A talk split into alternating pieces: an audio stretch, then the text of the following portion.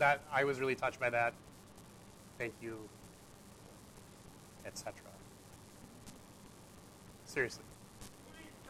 It's been a privilege to be here for a year. I definitely hope to be here another year or 20. I don't know. We will see what God wants to do. Uh, let's open up to Matthew 25. And while you do that, I'm going to open up in prayer. More prayer. Father, we thank you that you're awesome.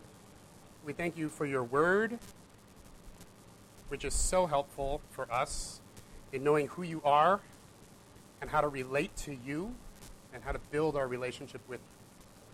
We thank you, Jesus, that you came to us, that you taught us so much.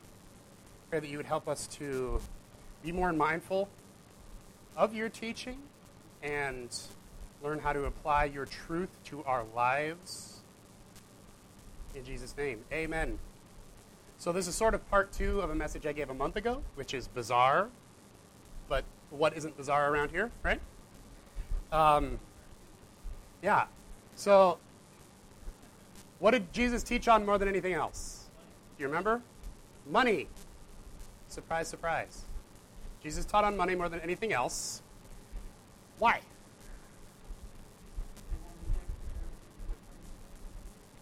No. Whack.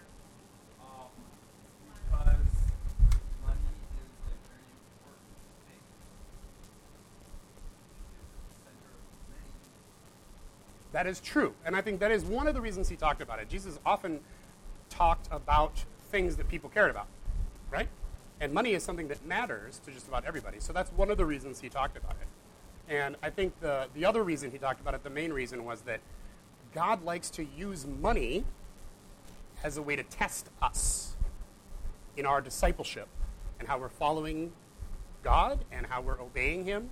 And most people, I think Jesus included, would say that in a lot of ways, money is really the first big discipleship test in our lives. And I think the first century church and the church after that understood that a lot better than we do. These days, you don't hear a lot of churches talk about money nearly as much as they should. Jesus talked about it more than prayer, more than like the kingdom of God, more than heaven, more than anything else. He talked about money. And we don't talk about it that much because people find it uncomfortable. People are like, oh, you're tr- just trying to get my money. Or they're like, man, God exists here in this church place and my money is over here. And those two things are separate. So, like, leave my stuff alone, you know? Which, does that sound like discipleship to you? Right? I mean, Jesus paid a price on the cross so that we would be his. We died and he rose us to life. Now, when you die, can you take your stuff with you? No, everybody knows that. You can't take it with you when you die. You're already dead. So your stuff belongs to God. And if you belong to God, all your stuff belongs to God. Your computer, your car or lack of car, your money, your, your spouse, your favorite stuff, whatever it is, everything we have belongs to God. And I think the first big discipleship test, which we talked about last time, is in Matthew 6. Matthew 6 is where Jesus is like, don't worry about stuff. Remember that? Don't worry about stuff. Don't worry about what you're going to eat. Yeah, you got something? Yes. Yeah, and, and, and Sarah did share about that a little bit last time. She, when she spoke, um, Jesus says, don't worry about what you're going to eat. Don't worry about what you're going to wear. Don't worry about tomorrow. Don't worry about this stuff. Let tomorrow worry about itself. Okay? Now, that's easier said than done, isn't it? Don't worry. Well, yeah, but I ain't got no job. And I need to pay bills. Like, come on, Jesus. Give me a break here. Don't worry. You telling me I actually don't have to worry about how I'm going to pay bills and how I'm going to pay tuition and how I'm going to eat and all that kind of stuff? And Jesus is like, Yes, that's precisely what I said, like a whole bunch of times. Matthew 6 is one of the better places, but it's all over the place in here. You actually don't have to worry about any of that material stuff. So I think that's the first big money test is trusting that God will provide for you. We trust him. He will provide for us. Jesus says, I will give you what you need to eat, what you need to wear. I'll give you all that stuff. And then he talks about how, look, if, if God dresses the, the grass of the field like beautiful flowers, there's some out there, and they're beautiful flowers today, and tomorrow they die, and you just toss them in the fire because you don't care. If he spends that much time making them look great, how much more time is he going to spend making you look great? You're his kid, right? You're not a slave trying to get scraps off the master's table. You're a prince or a princess in the kingdom of God. You're not a princess, but Sarah is. And so we need to we need to see ourselves how God sees us. We can trust Him, and that's the first big discipleship test: is learning how to trust God with our money, and that's tough. And I'm not saying you, you we have a test once, we pass it, and we're done, and we trust forever. It takes time. It takes multiple tests, because with everything in the spirit, there are levels, and we like we pass one level, and then God's like, all right, now you're at a new level. You're at a new level of understanding, a new level of blessing the blessings were all already yours, because everything's already yours in Christ, because you were put in Christ on the cross, right? Okay? So all the blessings are already yours, but you can't necessarily access them all yet, because you're in the way. Does that make sense? All the blessings are already yours. It's, it's more of a matter of aligning yourself in God's will and in who He is. Uh, like the air conditioner, okay? Right now it's blowing big time on me because I'm in alignment with the air conditioner. Now, if I move over here part way, I can still feel it a tiny, tiny bit, but it's not that strong. The air conditioner doesn't stop blowing. Okay? God's blessings don't stop. His love doesn't stop. None of that stuff stops. It's always yours. But if you're stepped out, you're not going to experience it to the degree that He wants you to. With me? And so most of spirituality is humility. It's about getting ourselves in alignment with the Lord and with what He wants us to do. And that's what stewardship is about when it comes to spending our money. He wants to bless you. All that kind of stuff is already yours. But we align ourselves through obedience and humility to the Lord in stewardship and in how He wants us uh, to spend our money. And for me, that really takes the pressure off of stuff. Because when we realize that everything belongs to God, we don't have to worry about it. My car broke down. It's God's car. God can handle his car. He knows his business, right? He'll give me a new car. He'll miraculously fix it. He'll give me the money to pay for it. He'll let me walk, because maybe that's better for me. Whatever it is, God will take care of us. He always, always does. Um, and he taught Sarah and I this over a long period of years, and I'll talk more about that later. But when we first got married, we were we were what you call poor. Like we made about six thousand dollars a year together um, we were still in, in undergrad, college, and uh, living off loans and all that kind of stuff. And so we had to trust God, literally month to month, to have enough money to like buy the generic mac and cheese and the generic tuna. And if you've ever had generic tuna, don't eat it because it's really bad. Um, but we learned to live month to month, sometimes week to week, trusting that God would provide and food would show up on our doorstep. Like literally, you open the door, there's a bag of food. Who put it there? I don't know who put it there. Somebody from church?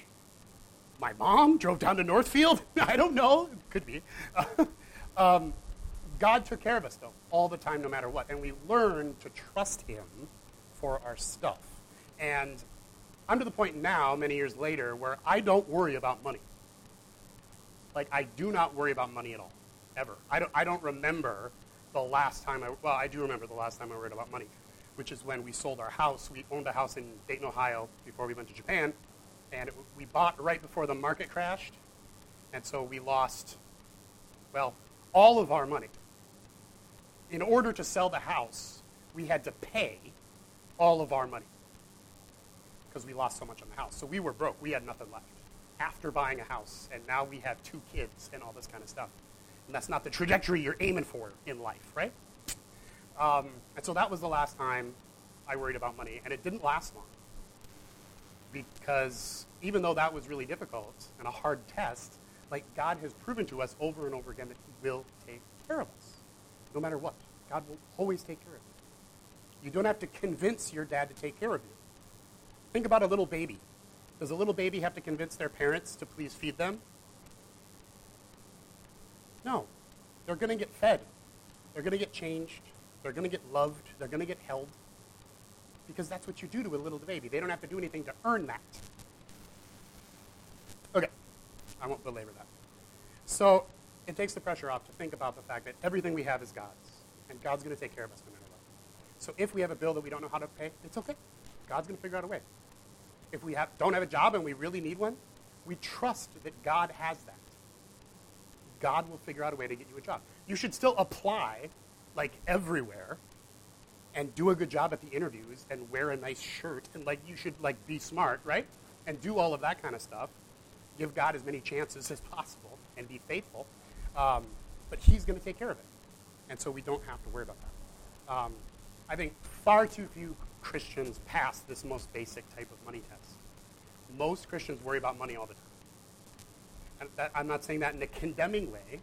I just think it's a fact. Most Christians I talk to, what's going on? Oh, well, we really need prayer because of this, this, this, all this money stuff. And I'm not saying you shouldn't ask for prayer for it or you shouldn't pray for it, but I'm saying, okay, like, one of the most basic principles Jesus teaches is actually don't worry about that. Like, just don't worry about it. Um, but it does take time. It takes passing test after test. And eventually, all of you can get to the place where you don't worry about money. Like, when I say I don't worry about money, I'm not saying because I'm awesome. I'm saying because God has proven himself awesome to me so many times that if a money problem comes up, I'm like, well, how could I even think about worrying about that? To worry about that would be a stupid waste of my time because God's going to come through. And I'm actually in a money test right now. Kat sort of mentioned it. Um, I left my paying pastoral job that had like a salary, which is what you like to see when you have like a job. And then I, I came here where there's, there's a tiny bit of money, um, but you all make more than me, okay? Um, and I'm, don't give me any woe is me or anything like that. I'm not, I'm not saying that, nor am I trying to convince you to give money or anything like that. I'm just saying this is the faith step that I'm in. This is the money test that I'm in. God's like, I want you to leave here and go there, even though there's no money. And I didn't even think about it. I was like, sweet. And that's not because I have so much faith that I can move a mountain. It's because God has shown over and over and over again that if something requires a step of faith, there is something awesome on the other side after you get there. And that the bigger step of faith that's required, the better the reward is going to be. And so the fact that coming here required me to give up my salary and had a big step of faith was actually a really good sign to me that this is what God wanted me to do. Because it meant that awesome stuff was going to happen here for me, for my family, for all of you. And I realize that sounds totally backwards to like what you would think, but that's what Jesus is talking about here. And my wife's not here, but I have to talk her up anyway. Uh, very few spouses would be cool with their spouse saying, "So, babe, uh, I feel like God wants me to quit and do this other job." Sweet. Yeah. Here's the thing: there's no money. Okay.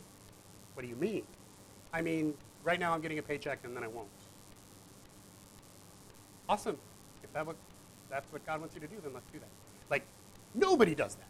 So my wife is fantastic. I just have to say that. Like, who does that? When their spouse says, because God didn't talk to her, He talked to me. So she has to not only trust in God, but trust in me that I'm not insane. And she knows me well enough to know that that's a possibility. Because it's happened. I occasionally am crazy. And she would laugh at that. I'm usually crazy. But, like, she's like, okay, I trust you and I trust God and it's, it'll be okay. And that would be really, really hard for most people. And my wife's amazing, so I have to talk her up, even though she's not around. Um, so I made this big step, and that's a faith step, right? And it's a money test. And it's been a year now, as of this week, as of today. It was like first Thursday in August that I officially started here.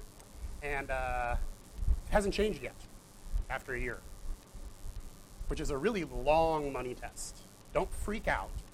That's longer than usual. most, most tests are a little shorter than this. Um, but I've graduated to a certain level now, and so the tests are harder, right? Your 12th grade science tests are going to be a lot harder than my son's third grade science tests because you're way older and way smarter and you know a lot more. And so the, the further you go in any certain area, the more God has already done the, the bigger the test, the harder it's going to be. Um, and then God made the test even harder right before the new year when he said, and I want you to increase your giving as well. And I'm like, yeah, but you didn't do the first part, like, yet. You want me to increase my giving now, even though I still don't have the money? And he's like, yeah, I do want you to do that. And I went, Jesus. He does that sometimes, and he's awesome. And he doesn't do it because he's mean. He's not torturing me, okay? He does it because he's like, this is going to be so awesome. It's going to be tough, but it's going to be so awesome when you do it. And he loves me enough that he wants me to get the awesome stuff, so he puts me through the tests. And he does it with all of us. I, I, there's probably nobody here who hasn't had a money test at some point, or at least sees one coming up in the future.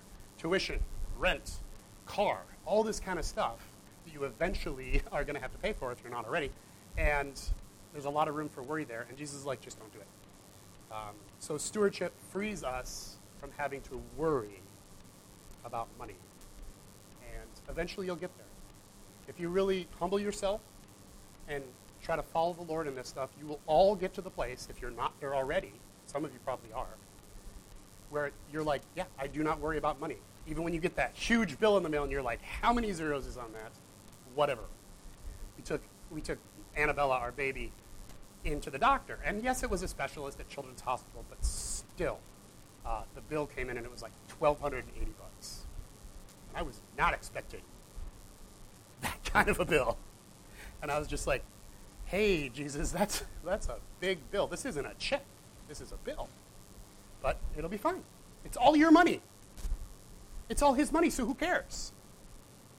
Everything I have is God's. All the money in the bank is God's. All the money that I'll ever get is God's. And so who cares how he wants to spend it? That's his business, not mine. And that's how he tests us. Because we have a hard time hanging on to this stuff that we say, this is mine, this is our stuff, but it's actually God's stuff anyway. Anybody have any questions on that? The worry about money thing? Any questions? Sorry, I can't hear with the air conditioner.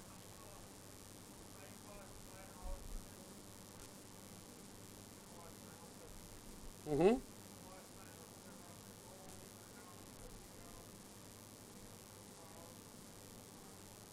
Yeah, was that tough? Yep. Sometimes tough things happen. Yep. Mm-hmm.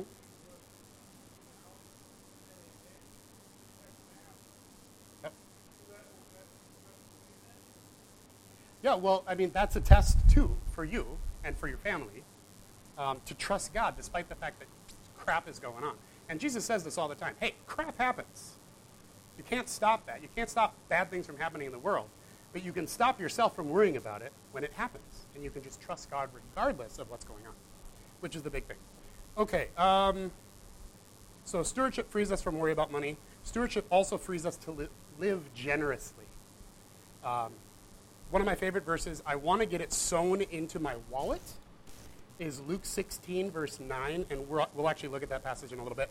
But Luke 16, 9 says this Use worldly wealth to gain friends for yourself. Use worldly wealth to gain friends for yourself. So that when it's gone, meaning the money, you will have invested towards eternal life. So Jesus is saying friends are an, are, are an internal investment. Being generous with your friends and with your family is like sticking it in the bank for heaven. Now, we all think, yes, if I give to World Vision or if I give to this missionary, yes, I'm investing in the kingdom of God. And that's true. That's for sure true. But your friends are another way that you can invest in the kingdom of God. And God wants you to do it. Use worldly wealth to gain friends for yourself. That's one of the purposes of money. Isn't that weird? Uh, one of my mentors in college taught me that verse, and I'm like, it can't mean that, though. It can't mean that I can use my money to gain friends. That's like the weirdest thing I've ever heard of. And he's like, I don't know. What do you read? use worldly wealth to gain friends for yourself. Well, it sort of just says that. And it even says why. So that when it's gone, and when's your money gone? When you're dead. Because you can't take it with you. Eventually, your money will be gone because you're dead. Okay? And then, all the money that you had spent on all those friends and living generously and being kind to other people, you'll reap eternal benefits from that. It's like paying it forward, um, which is a really fun idea. I love the idea that God considers it investing in the kingdom of God to spoil your friends. And did you actually know that in the Old Testament, um, we talked a little bit about tithing last time. I'm not going to talk about it tonight, but um, in the Old Testament, you're supposed to give the first 10% to God, right? Um, but it wasn't every year the same. Some years it went to, most years it went to the temple. It, it was to pay for the priests because they weren't allowed to own land, so they couldn't raise their own goats and make their own wine and all that. So that 10% went to take care of the priests, so they did the priestly stuff. Um, but other times, the money went other places. And one year, I think it was one year out of every seven, you were supposed to spend your tithe on parties for your neighbors. That is not a joke. Your tithe, the money you give to God, was to throw a giant party for all your family and friends. To celebrate what God has done in your life, to celebrate them, to celebrate how awesome God is, and to have a giant party with a bunch of wine and a bunch of meat, and they probably roasted a whole cow or whatever, right? That is cool, and that is how God works. Because fellowship is that important to Him. Friends are that important to Him. You being nice to your family and being nice to other Christians and non Christians is important to God, and He wants you to be generous. And so, what are some things you can do? Well, you can buy a bunch of awesome meat and have a barbecue and invite your neighbors over, for example. When going out to eat with your friends, you could pick up the check. And this is one that I learned from a friend of mine in college who was a little older than me, and I saw him do it once, and I'm like, that's the weirdest thing I've ever seen. Because he paid for the bill for like 12 people. So we're like over 100 bucks, like a lot of money, especially at that point when I had like this much money. Um, I was making six and a quarter an hour in my student job. Uh, and uh, yeah, I'm super old. Uh, so I, afterwards, like I, I thought about it for like a, a couple days, and then I just had to ask him about it because if I had seen anybody else do that, I would have thought they were being cocky. Check it out, I'm rich. Pay for the table, you know, bottle service. And but I knew him, and I knew he wasn't like that. He was a humble guy. And so I'm like, I got to ask, man, what was with that? And he's just like, I'm just being generous. God's blessed me. I want to bless other people. I love my friends, and I wanted to pay for their food. And God thought it was a good idea, so I did it. And I'm like, I feel like that's the coolest thing I've ever seen. And so I started doing it. And Sarah and I have done this probably a hundred times now. And sometimes you got to get really sneaky. Um, so, because sometimes you'll be in a group where everybody's like really Christian, right? And they'll be like, oh no no no no no no no no no no no no no no no oh no, I'm gonna pay for everybody. I'm gonna pay for everybody. You know, I got a word that I was supposed to pay for it, pay for it. And and you and so what I do is like sometime in the usually in the middle of the meal, I excuse myself, sneak out, and go up to the, go over to the server and give her my credit card and say, I'm paying for the table, so don't bring the bill. Um, and so then it's like the early bird gets the check. And so um, there have been there have been multiple times where people have called me like the next day. Like this one guy was like, I think I stole the food last night because I don't remember paying and she doesn't remember paying and we thought the other one paid and like ah I'm a thief and I'm like no somebody paid for the whole table. What? Yeah, isn't that cool? Somebody paid for the whole table. And they're like, weird, but okay. You sure? Yep, okay. Did they tip? Yes, okay. Um, Christians that don't tip, okay. No, I won't smack them. Well, I will. God won't. He'll forgive. Um, but, uh, and so I've done that before, and it's super fun. It is awesome. We're going to read a verse in a minute where after people live a life of stewardship, Jesus says, enter into the joy of your master. And living a life of stewardship is joyful. It's fun to do this kind of stuff. If, I, if I'm on Amazon and I run across something and I'm like, oh, so and so would love this, I'll just buy it and ship it straight to their house, provided it's like reasonably inexpensive, right? And so, like, my, my brother called me and he's like, I got something from Amazon. I think you sent it to my address by mistake. And I'm like, nope, that's for you, bro. Love ya. And he's like, Grr. And again, I'm not trying to be the hero of my own sermon here.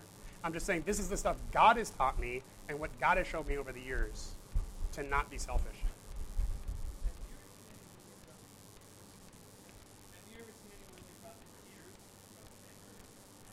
Actually, yeah. Yeah. I felt kind of awkward. it was when I was like your age. And I was like, now it's awkward. You're welcome. Don't cry. Are you okay? But like, nobody had ever done anything that for, for she wasn't a Christian. Nobody had ever done anything like that for her. And so she's like, I don't understand. Are you trying to sleep with me? Uh, what is the deal? There's got to be a catch. There's got to be a catch. And my friends and I were talking, and we're like, no, no, no, this is just what you do when you're a Christian. Just like you're nice to people. You're kind. You show the love of God. God wants you to eat a burger tonight. And that's just what happened. And then she just started to cry. She's like, I don't understand. I don't understand that. Because she hadn't grown up in a, the kind of house where people were kind to each other. She grew up in the kind of house where people tore each other down all the time. And you have to live kind of like this, you know, with your dukes up, ready to defend yourself. And so kindness just cut her to the bone. And that's why the Bible says his kindness leads us to repentance. It's not about finding someone on the street and saying, You're a filthy sinner, give your life to Jesus. Doesn't work. What works is kindness. Kindness, love, showing people who Jesus actually is and what he's actually like so that they're like, if that's what Jesus is like, I'm actually in. That sounds sweet. That's different than the Jesus I've heard about. But I like yours better. So, like, his kindness leads us to repentance. Okay, I'm getting off topic. Yeah.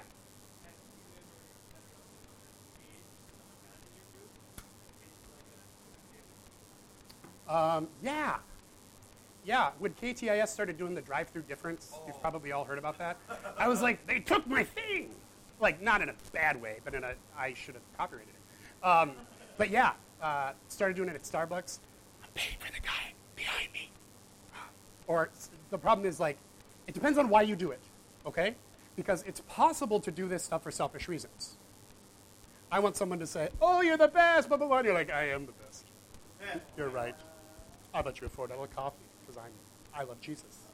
Um, and there was a season in my life early on where, see, I'm prone to, I'm prone to selfishness. Most of us are, I think, but I definitely am. And arrogance. Like, I really am all that. And everyone else should agree with me that I am all that. Um, and I'm prone to those things. And so when God first started showing me about this kind of stuff, um, He made me do it all in secret and anonymously. And so, like, this isn't about money, but he had me go to the, the dorm uh, kitchen, which, if you've ever been in a dorm kitchen, leave because it's disgusting and horrible because no one cleans them, ever. And so he would have me go in the middle of the night and spend like two hours cleaning the dorm kitchen. I did this like three times. I did it in the middle of the night so no one saw me. And I went and did this, and I don't like to clean. Not my favorite, right? Um, and I, I, had to spend money on cleaning supplies. Um, the janitor found out about one of them, and so like gave me some stuff. But like they didn't clean the kitchen because that was student property, right? Anyway, um, and so like I did that like three different times because God told me to do it, and He told me don't tell anybody, don't even tell your Christian friends. Because had I told them, God knew that I would have been like, someone pat me on the back. I did something so cool. Servanthood. Yay, me. Right? And he knew I would be like, wanting to get that kind of accolade from my Christian friends. And he's like, how about you just do it to me? Just do it for me. And nobody else will ever, ever know. Um, except you that I'm now telling. But it's a long time ago, so it's fine. Um, and, and so I did it. And God taught me a lot through that kind of stuff. And so, and, and same with paying for people. The, the first many times that I did it, I didn't, I tried to do it in sneaky ways. And, and so I, would, I wouldn't pay for the guy behind me. I'd be like, you see that guy down there in the red jacket? I'm paying for his stuff, but don't tell him, you know? That sort of deal. So that no, so I'd be gone by the time he got there, if that makes sense. And if I wouldn't know how much it was going to be, I just like this probably will cover it. Um, so exactly, exactly. Put the rest in the we want tips too jar.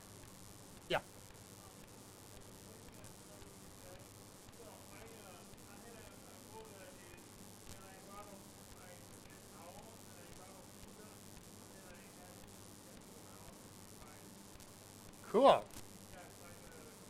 That's awesome. Did you know the people that you were sending the pizza to? Cool. That's a great idea.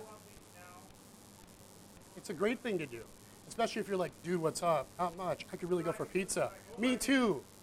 Ding, ding, ding, ding, ding. 30 minutes later, they get pizza. Yeah. I, I don't know if I've ever done that one, actually. Yeah. I don't think I've ever done that. I used to buy pizza for like the dorm. Like when I was in college, I'd just buy like three pizzas and be like, everybody have some pizza. Um, but, and again, that, God was making me use a lot of my money back then on this stuff. It was sacrificial. Okay? So this isn't easy. It's not like, oh, I have extra money this week. Where can I give it? That's great. That's a good place to start. I'm not saying don't do that. I'm just saying eventually God's going to call you up and say, okay, how about you give this money to this missionary? How much do you want me to give, God? I want you to give everything in your wallet. That happened to me multiple times where God's like, I want you to give everything you have in your wallet. And it got to the point where at one point I opened up my wallet and I had either seven or eight bucks, and that was it. And I'm like, oh, all I have is like seven or eight bucks. That's too bad. Like, I, I wish I could give more. Then I was like, I feel like I just grew, like the Grinch or something like that, right? Uh, and it was really cool. And I realized that I was actually, you know, getting more like Jesus, which is kind of the whole point. Um, so yeah, generosity is awesome. I, I, I encourage you to, to think about it. Think about your friends. Think about your family. Do awesome stuff for them. Acts of service, yes, but money too. Do they, do they need you to buy them? Most people aren't cool with like, here's a 20, you know? But like, buy them something. Buy them flowers. Unless it's like your dude roommate, then they might be weirded out. But um, buy them something that they like their favorite pie is in season. Bring one home for your mom. You know, whatever it is. Spend your money in such a way that you build up eternal rewards. I think that is an awesome thing to do. Anybody have any questions on that? Generosity in general. And with your friends. Do you like the idea that God wants you to spend money on your friends and on your family? Isn't that cool? And it also says to gain friends for yourself, which implies that you should also do it to people who are not yet your friends because to, to gain means to acquire. So this is a great thing to do with non-Christians or people who hate you or people who you hate. And God made me do this with somebody in, in a work situation, and this dude was a jerk. Straight up, unequivocal jerk. Everyone thought so. He hated himself almost as much as everyone else hated him, right? And I'm like, God, how do I deal with this guy? Deliver me from my enemies, right? And God's like, I, I got it. I got the solution. I'm like, what is it? I want you to buy him this thing. I don't remember what it was. Something to do with a radio. Some radio thing. Headphones. His pair of headphones broke. Buy him a pair of headphones. I didn't even have a pair of decent headphones. I'm like, I want one. God's like, no, buy him a pair of headphones, bring it to work, give it to him. And I'm like, grr. But I did it. And he was like, thanks. Like, Sweet. Someone gave me stuff.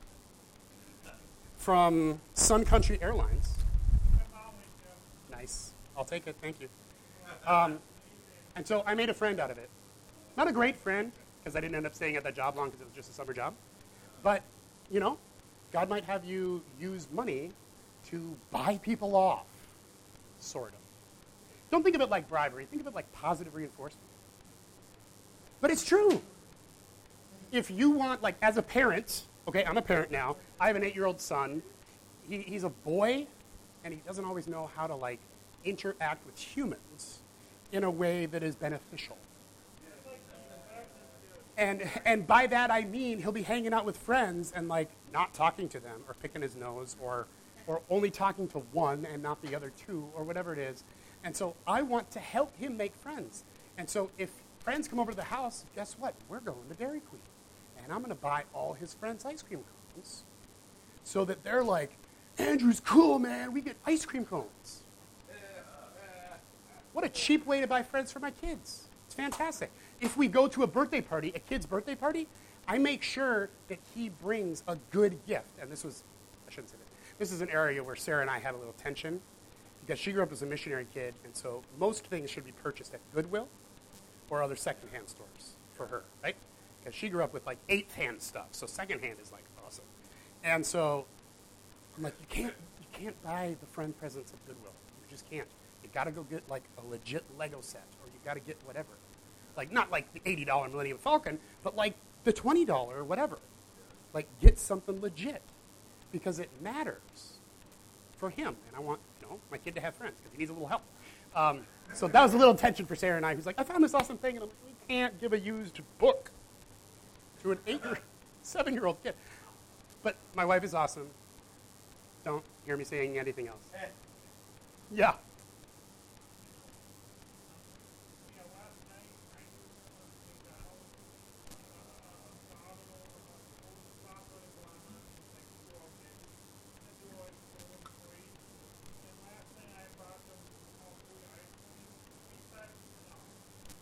Sweet.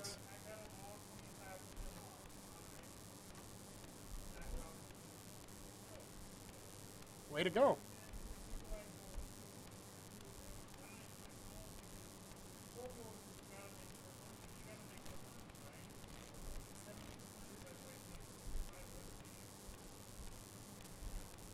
That's cool. Actually, let's we're going to save the Matthew passage for another time. We're going to just do Luke 16. Flip to Luke 16.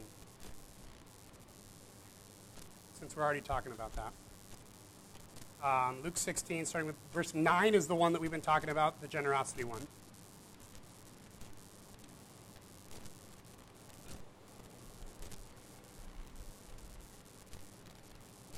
So, Matthew 25, which we'll do a Bible study on that another time, that's the parable of the talents. You're probably all familiar with it anyway, right? A guy gets a bunch of talents. A talent is like a giant chunk of money or a treasure chest of money, like literally 20 years' wages. Lots and lots of money, a lifetime's worth of money, essentially. Um, and the ones who used it well got, hey, well done, enter into the joy of your master. The one who was lazy and wasn't a good steward got some not as fun words. Um, and, and here's one of the other places that it talks about similar stuff. So, Luke 16, we read verse 9. Verse 10 One who is faithful in very little is also faithful in much. That's in the Matthew 25 passage as well, which also says, Once you are faithful in little, you will be given more is what it says in Matthew 25. So one who is faithful in very little is also faithful in much. One who is dishonest in very little is also dishonest in much. If you have not been faithful in the unrighteous wealth, who will trust you with true riches? In other words, if you can't prove yourself faithful in money, who's going to trust you with anything that's actually valuable? So can God trust us with the money He's given us? Everything we have belongs to God. He has given us all a certain amount of money, a certain amount of income, a certain amount of stuff. Maybe we have a car, whatever we have. And so He's given us these things. And He's saying, if you can't even be faithful in money, which isn't even a righteous thing, it's just a worldly thing. If you can't even be faithful in that, how can I trust you with true riches? How can I trust you with something that's really important? And this is another aspect of the whole money test thing and the whole stewardship thing, is that God uses it as a discipleship test. He uses it to prove whether or not we trust him, but also whether or not he can trust us. And in the, in the Luke version of the parable of the talents, um, actually in the Matthew version too, uh, the people are rewarded not just with money, but with authority.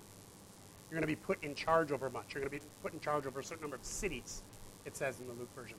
And so authority is something that is earned. Blessing isn't earned. God's love isn't earned. None of that stuff is earned. But authority, spiritual authority, is earned. And we have to prove ourselves to God. And God needs to know that He can trust us. And the more you prove yourself trustworthy in the area of money, the more money He gives you. And that's what the parable of the talents is about. If you're faithful in whatever He's given you right now, today, however much money you have, if you're a good steward in that, he will give you more so that you could be a good steward in more. And if you are a good steward in more, he'll give you more so that you can be a good steward in more. Does that make sense? It's not if you're a good steward in what you have, he'll give you a bunch and now you're rich and you can retire and just spend it all on yourself. Okay? You're still a steward in this life no matter what. That doesn't mean God won't let you buy things for yourself. He absolutely will. Um, but you have to submit it to God. You have to submit everything to God. I, have wanted a new TV for several years now because I like TVs. And I kept saying, God, can I buy this TV? And he'd be like, no, not yet. But I want, no, but we have the money, no.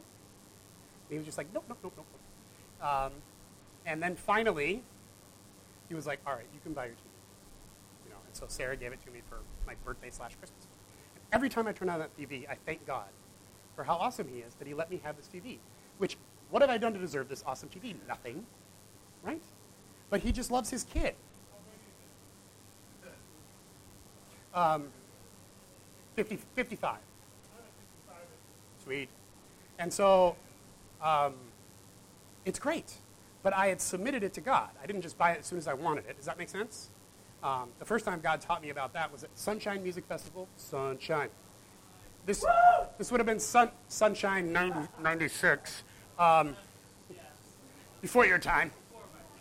Uh, and it was my first time hearing about an organization called Compassion International. You guys have probably heard of Compassion.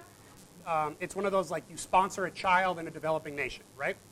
And I had never heard about this before, the specific group that you could pay. I think, I think at that time it was $19 a month, maybe 23, something like that. Anyway, it was, a, it was a, an amount of money a month that was sacrificial for me. So I, I, but I felt like God's like, I want you to sponsor a kid through Compassion International. I'm like, sweet, that would be cool. And I looked at the money and everything. I'm like, well, how's that going to work? And God's like, you're going to buy one less CD every month. That's how it's going to work. And I was like, but, but, but I like my music. It brings me closer to you, which is true. Um, and he's like, I know, but I want you to sacrifice one CD every month. And I could probably only afford two anyway. But I want you to sacrifice one of those to sponsor this kid so they can live. Kind of a bigger deal than your music. Um, he wasn't. He didn't shout or anything like that. But I later thought about it, and I was like, how, how could I even thought of saying no? That's ridiculous. Um, and, and, so God might ask you to sacrifice at some point for somebody. And I, I encourage you to be like, all right, God, I'm willing to do this if you want me to do this. I'll give up my CD a month. I'll give up my TV. I'll give up whatever if that's what you want me to do. Because it's all God's money, and He will test you. In big stuff, He'll test you in little stuff. He'll say, give up one CD a month. Well, that's not that big of a deal. He'll say, pay for somebody else's coffee. That's maybe not that big of a deal. He'll say, I want you to give X amount of dollars every month to this ministry or this church or whatever. Well, that's kind of a lot of money. Uh, I don't know about that. You know? And then he says, I want you to get this other job that pays less. Uh, I don't know about that. I want you to go to this school, and tuition is up here, and you were kind of thinking your parents might pay this, and it's like that, which means a lot of loans, which means when you get out, you owe this. And are you going to do it or not? Right? Um, it's, it's good to continue to, to follow what the Lord says and all this stuff. And so, okay, we are still on verse 11. If you haven't been faithful in the unrighteous will, who will entrust you with true riches? It's obviously hinting nobody, right? Nobody's going to entrust you with anything important. You can't even be trusted with money. Verse 12, and if you have not been faithful in that which is another's, who will give you that which is your own? Which is part of what I was getting at with the TV thing. Like, God said no, no, no, and made me sacrifice, and then He gave me that which was my own, for which I am super thankful, because it's awesome and I love it. Um, and I'm probably more thankful for it having to wait and having to sacrifice than had He given it to me right away. Um, verse 13 No servant can serve two masters. This is a famous verse, right? No servant can serve two masters. For either he will hate one and love the other, or be devoted to one and despise the other You cannot serve both God and money.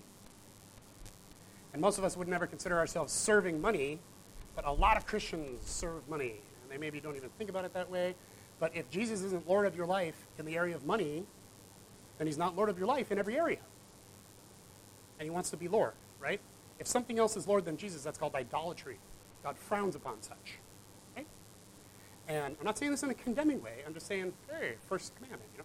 Uh, and so there, there was a point, um, I don't know how many years ago, where I realized I was sort of starting to serve money. Not in the sense of like I'm being greedy and trying to get as much as I can, but like I was making decisions based on the money and not based on what God was saying. I was making decisions based on where's more money, which thing has more money, and I'll do that. as opposed to which thing do you want me to do, God? And so I made a decision based on that instead of God, and that's God called me on it. Um, and he's like, because he disciplined me about that. He probably tried to talk to me and I didn't listen. And he disciplined me about it a little bit. God doesn't punish for sin, but he does discipline his children. Okay?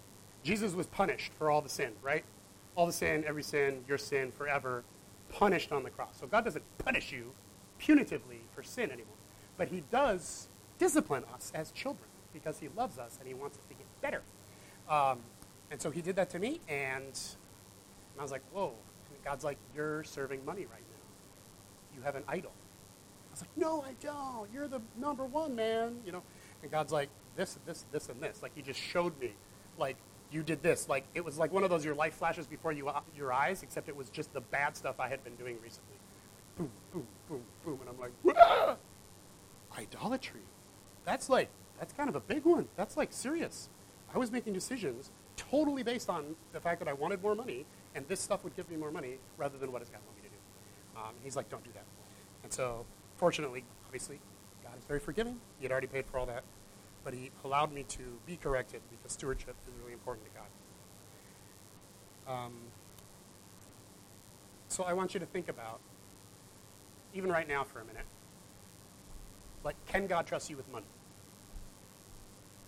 is the way you are using your money right now, the way you're thinking about money, is that done in such a way that you are proving to God that He can trust you with money? Or is it maybe partly that way and partly selfish or greedy, or maybe you've just never really been taught about stewardship and it's just never occurred to you that your stuff belongs to God and that God wants you to submit that to Him and be the master over your stuff. And so you've never asked God, how should I spend my money? Because it's never occurred to you. That's okay. There's grace. There's no condemnation here. Okay? But I want you to think about are you right now using your money in such a way that God is saying, you are proving to me that I can trust you with money. And so I'm going to start giving you more to give you a chance to prove that you trust me in that and that I can trust you. Just, just think. So think about that tonight. Think about it over the next week. I'm not doing like an altar call or anything. Um, but this is a big one. Jesus talks about money all the time. We're going we're gonna talk about money every, I don't know, three or four months or something like that. Just little snippets, little Bible studies here and there. Because like with everything else in life, we grow over time. Right? And so maybe you're at a certain place right now, and a few months from now, maybe before, you know, right after Christmas or something, um, if we talk about it again, you might be in a different place. Maybe you would have seen, yes, I had this money test and I had that one, and I passed this one, and I got like a C plus maybe on that one. Um, but I passed the next one, and God has proven himself faithful. And then we can talk about that and you can keep going. Does anybody else have any questions on this stuff? Yeah.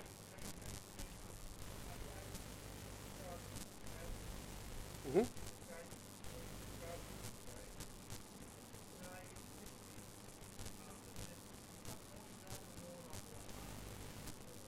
Yeah.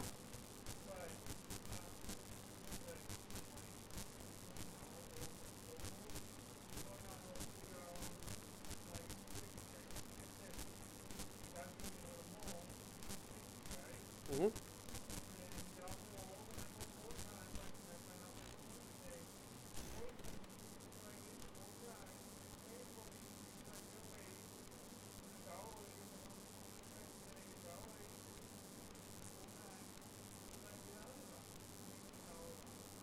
Cool. That's a good goal. It's good to have goals. Yeah, I'll pray for you after.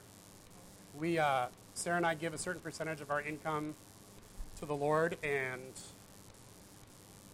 this year, God, I mentioned earlier, as part of my money test, led us to increase that. But uh, my goal is to eventually be giving like 90% of what we get away. Um, if a tithe is good enough for God, it's good enough for me. Um, we're not there yet, but, but I would like to get there. And I think that's a reasonable goal. It's an insane goal, but it's an awesome goal. Did you have a question? Ladies first.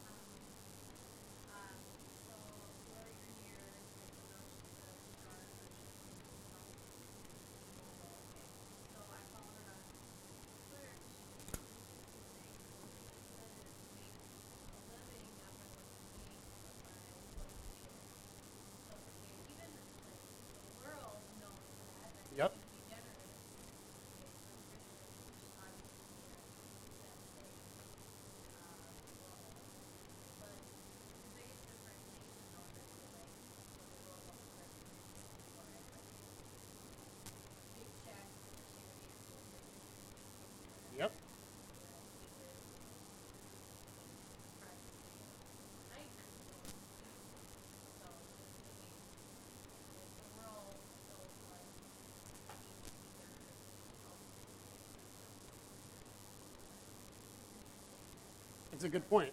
And, and part of that is because um, there's a law that God wove into the universe called sowing and reaping, which is a agrarian metaphor. Like you sow seed and then you reap a harvest later. Okay? So if you want corn, you sow corn seeds, and then corn grows up and you got corn. And so there's a principle woven into the fabric of creation that what you sow into, you will reap from. And it's true in good or bad ways. If you sow into negative stuff with your money, your time, your thoughts, you're going to reap negative stuff. Right. Well, the, the concept of karma was stolen. You know, uh, they, they stole it and messed it up a little bit. But, uh, I mean, it's, it's similar. It's a similar concept. Right. And um, that, that's a truth that they had inherited from Noah's grandson or something uh, about sowing and reaping. And, uh, and, it, and, it's true, and it's true no matter what. And so if you give, you will receive. There's, there's that aspect of things. And there, there's some cool stuff about giving related to sowing and reaping too. Like, for example, if there's something that you really want to be involved in, like um, I really want to see refugees in the Twin Cities uh, come to Jesus. Okay? That's something I really want to see. How many refugees do I hang out with? None, right? And so what do I do? I sow seeds into that from which I would like to reap a harvest. And so I found ministries in the Twin Cities that are reaching out to Muslims and that are reaching out to refugees. And I gave them my money. Here's a big check. Here's a big check. Here's a big check. Sowing seeds because I want to see that stuff happen. And I would love to be a part of it myself. Now, maybe God will allow me to be a part of it, maybe not. But either way, I'm sowing seeds into that because that's something that I think God put on my heart.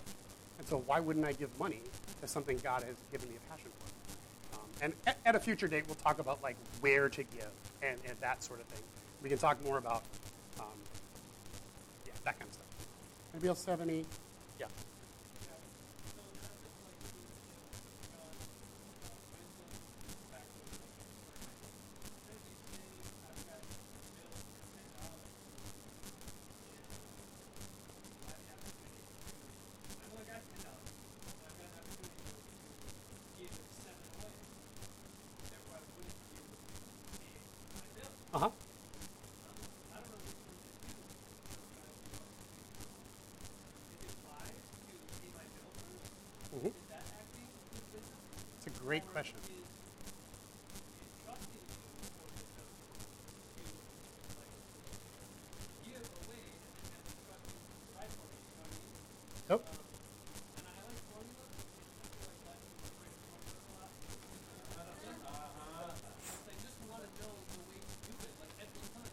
That was a good question. You win my notes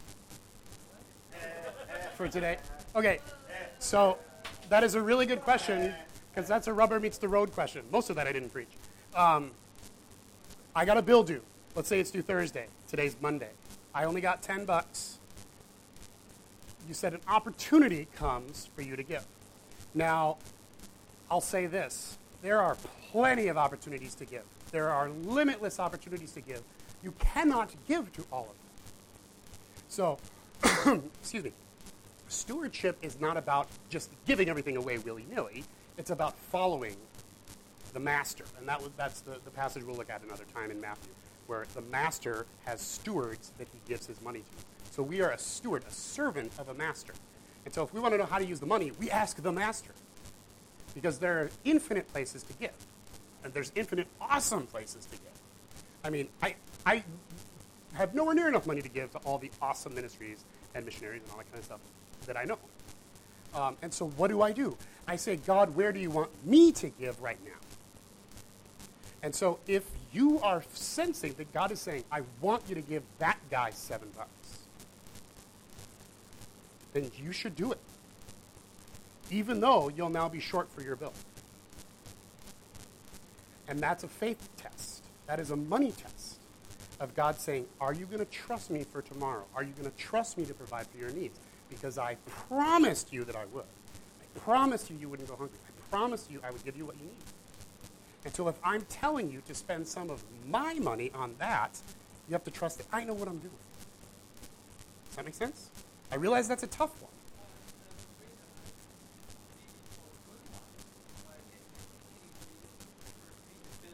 Okay, yeah. So try, try to discern if it's really God saying that or not.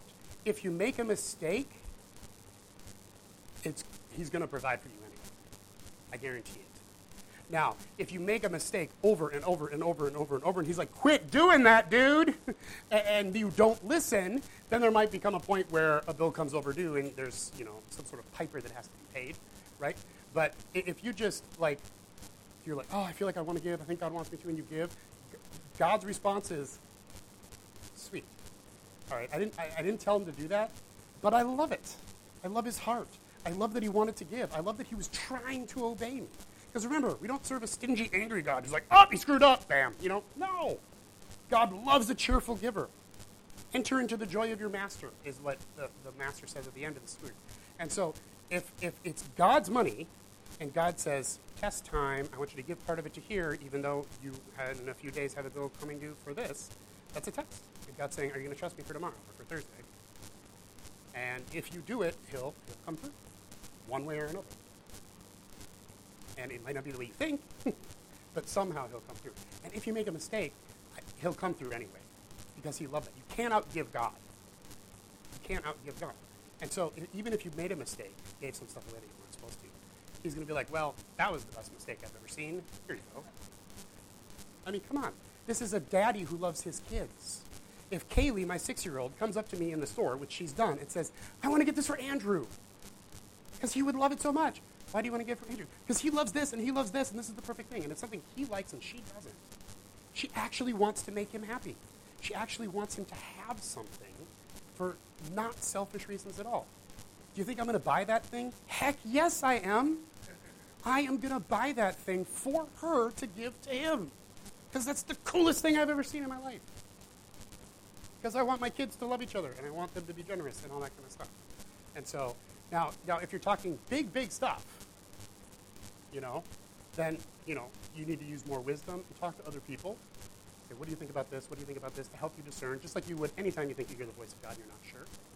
So I'm not saying you should always give all your money away. I'm not saying that. But I am saying you should follow the Lord. And he's done that exact thing to me.